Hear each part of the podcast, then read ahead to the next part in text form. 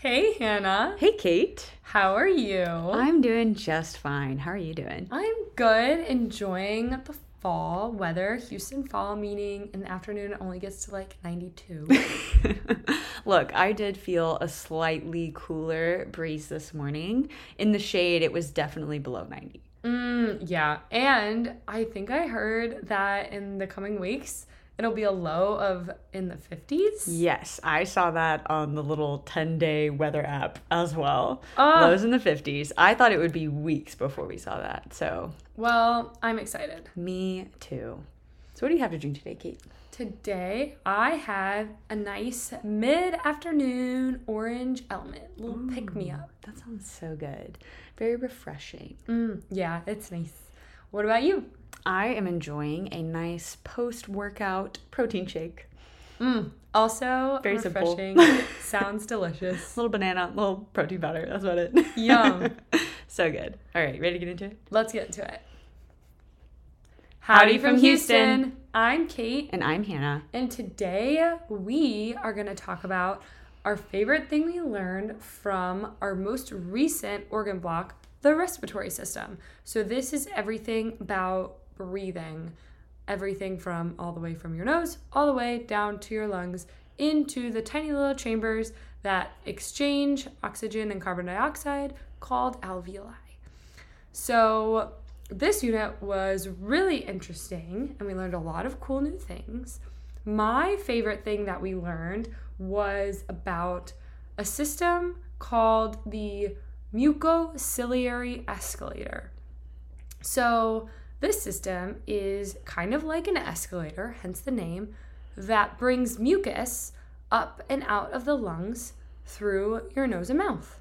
So aptly named. Right, mucociliary escalator. The ciliary part of that name comes from the tiny little microscopic hairs that line your upper respiratory tract. So that's the big airways before you get into the more microscopic parts of the lungs. There's tiny little hairs called cilia that help move mucus up out of your airways. And what's really cool about this system is it's made to work against gravity. So, a lot of systems in our body work with gravity. For example, our gastrointestinal system works with gravity. That's the system that digests and excretes food. So, I thought it was really cool how our bodies were designed to specifically bring mucus up and out against gravity. Something else that's really cool about this system and really important about this system is that with the mucus, it brings up a lot of pathogens. So that's viruses, bacteria, and fungi. And we are exposed to a lot of pathogens over the course of a day. But with this system, we're able to trap them with the mucus, and then the mucus comes up and out, and hopefully, we don't feel any or we feel very few of the effects of these pathogens. Yeah, I think it's a really interesting first line of defense that our body has before it has to activate any of the more chemical responses that our body has. So it's that first thing that the pathogens hit, and your body's able to get it up and out without having to activate all of your white blood cells or other kind of immune response things. Yeah, that's very true. One thing that can actually damage this system is smoking. So, that is actually one reason, one of the many reasons why your doctor is going to advise against smoking is because smoking damages these little hairs and so they're not able to move the mucus up as effectively and so that's why someone with a history of smoking might get things like bronchitis or other lung diseases a little more often than someone who doesn't smoke or maybe a lot more often if you have an extensive smoking history there are a couple other things that our body has to initially get these pathogens out of our respiratory system. One is the sneeze reflex. So if you inhale maybe like dust or pollen, your body will detect that in your nose and it'll trigger a sneeze reflex and immediately get that out of your respiratory system before even needing the mucociliary escalator. Another reflex is the cough reflex. That one is for pathogens that hit a little bit deeper. So, more in the small airways. When you have pathogens down there, your body is gonna wanna cough to try to get that up. And then your mucociliary escalator works in tandem with that to try to get the mucus all the way up and out. Fascinating stuff. I love, I really love that like first line of defense that our body has, like our skin and how the skin works to keep pathogens out. So this is still more internal, but similar to the skin in the way that it is just that first line. Let's just like get it out. Let's just protect the body before things get worse. Right. The mechanical barrier. Yeah. Physical barrier. Great stuff. Yeah. What about you, Hannah? What'd you find interesting? I was really interested in the pharmacology side of this unit. So, every unit that we study, we always learn about a lot of the drugs that are used to treat some of the more common and some of the less common diseases and pathology that we see.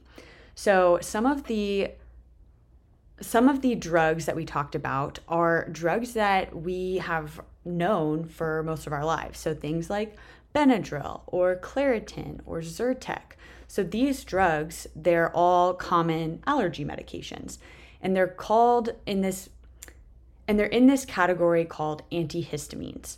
So anti against histamine. So they're against histamines. So what is a histamine? A histamine is an organic compound that your body releases as part of an immune response. So, when your body detects allergens like pollen or pet dander or dust or all those things that we've talked about, it will release histamine as part of this inflammatory response. So, when histamine is released, it binds to histamine receptors. So, this binding is what triggers a series of cellular responses, including increased perme- permeability of blood vessels, uh, your your smooth muscle will contract in some areas. It will also activate nerve cells, a bunch of different things. But these responses are all responsible for the allergy symptoms that you tend to experience, such as itching, sneezing, runny nose, swelling, all of those kinds of things. So that's what happens when allergens come into your body. They release histamines. These histamines bind to histamine receptors and trigger the allergy response. So, the way antihistamines work are they compete with histamine to bind to those histamine receptors. So, by an antihistamine binding to the receptor instead of a histamine, it will block histamine from acting on the receptor, resulting in preventing those symptoms from happening. So, that itching, the sneezing, the runny nose, all of that won't happen or it'll be reduced because more of the receptors are being filled with antihistamines. So, like I mentioned, some of those common antihistamines that we know are Benadryl, Claritin, Zyrtec, those kinds of things. So, one of the things about Benadryl that always happens to me is I always get drowsy whenever I take a Benadryl. I always feel like I need to take a nap, lay down. I can't take a Benadryl if I know I'm going to be driving somewhere because I'm just not going to make it. I'm going to have to pull over. so, the interesting thing about Benadryl and why it causes drowsiness is it is a lipid soluble medication. So, what this means is it is able to cross what we know as the blood brain barrier. So, this barrier is what helps separate your central nervous system from the rest of your body. And so, since Benadryl can cross this barrier, it can have an effect on the nervous system. And one of those effects is making you drowsy and making you sleepy. So, Benadryl is known as a first generation antihistamine, meaning it was one of the earliest developed medications. Now, with time and dedicated scientists, we have now come out with second generation antihistamines, and that would include medications like Claritin and Zyrtec. So, those two medications, generically known as loratadine and cetirizine, in case you're ever looking to save a few bucks at the drugstore, those medications are less lipid soluble, meaning it's a lot harder for them to cross that blood brain barrier and affect the nervous system which means they are going to have way less of an effect of drowsiness. So that's why you'll see Claritin and Zyrtec having that advertisement of no drowsiness. You know, it'll it'll have those same effects of Benadryl without making you sleepy. And I always thought that they added something else to it to make that happen. But it was really interesting to learn what the actual mechanism of action is behind these drugs and knowing why one makes you sleepy and why one doesn't. Yeah, I thought that was really interesting too, especially because I never really gave that much thought before, but those are drugs that I've used plenty of times and I know a lot of people use and are just very common and very helpful when you have a cold. Very helpful. Seasonal allergies, allergic reaction, whatever it is, they're very, very helpful. I know I always keep some like in my car, in my backpack, like just in case. Um, another medication that I found to be really interesting was in the category of decongestants. So, whenever I have a cold, I always get really congested. And I always thought, just growing up, that the reason why I was congested and couldn't blow my nose was because I was just really congested. Like, I just had a lot of mucus in my nasal cavity. Like, that's what I thought in my sinuses. But really, it's more about that tissue in your sinuses is swollen. So it's inflamed and it's blocking that airway from letting you blow that mucus out of your nose. So there's a medication that I used frequently with colds called Sudafed or pseudoephedrine. Now, the way Sudafed works is it activates these receptors called alpha 1 adrenergic receptors. So these receptors, when they are activated, they constrict blood vessels. So, specifically the blood vessels that are in your nasal sinuses.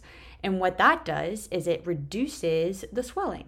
So, by constricting blood flow to the area, the swelling goes down, and then you're able to blow out the mucus and breathe. so, Sudafed, great medication, uh, as well as Benadryl, Claritin, Zyrtec, all those things that we learned about. I just found it so interesting to learn about these medications that I have had in my emergency, you know, medical kit or whatever in the closet for as long as I can remember. You know, these are medications I've been taking forever. And it just kind of blew my mind that I never really knew how they worked. So this is just so exciting to see the stuff that is just sold over the counter that every other person out there uses. And now we just know the mechanism of action. Yeah, I would totally agree. And something that I also thought was really interesting was how your was how everything in your nose like swells up and that is what is causing the congestion. Because i similarly was always like why can't i blow all this stuff out of my nose? Well you can't blow actual like tissue out of your nose. Like mucosa nasal tissue you can't blow that out of your nose. You can only blow the mucus. So that makes a lot more sense it really does. Super interesting stuff. Overall, great block. I really enjoyed respiratory, but I'm excited to get started with our next unit, renal. Me too. Let's See what we learn there. I'm sure we'll learn a lot. We'll check back in in a few weeks to update you on what we've learned there. Yeah, our renal faves. Until then, if you'd like to reach out to us, you can email us at howdy from Houston podcast at gmail.com. We would love to hear from you. We'd love to hear maybe about what you're learning, maybe some interesting things you've heard recently, personal experiences with the lungs. I don't know. yeah. If you'd like to share, we would love to hear. You can email us at howdyfromhoustonpodcast at gmail.com. The email will be in the show notes, and we'll catch you on the next episode. See ya.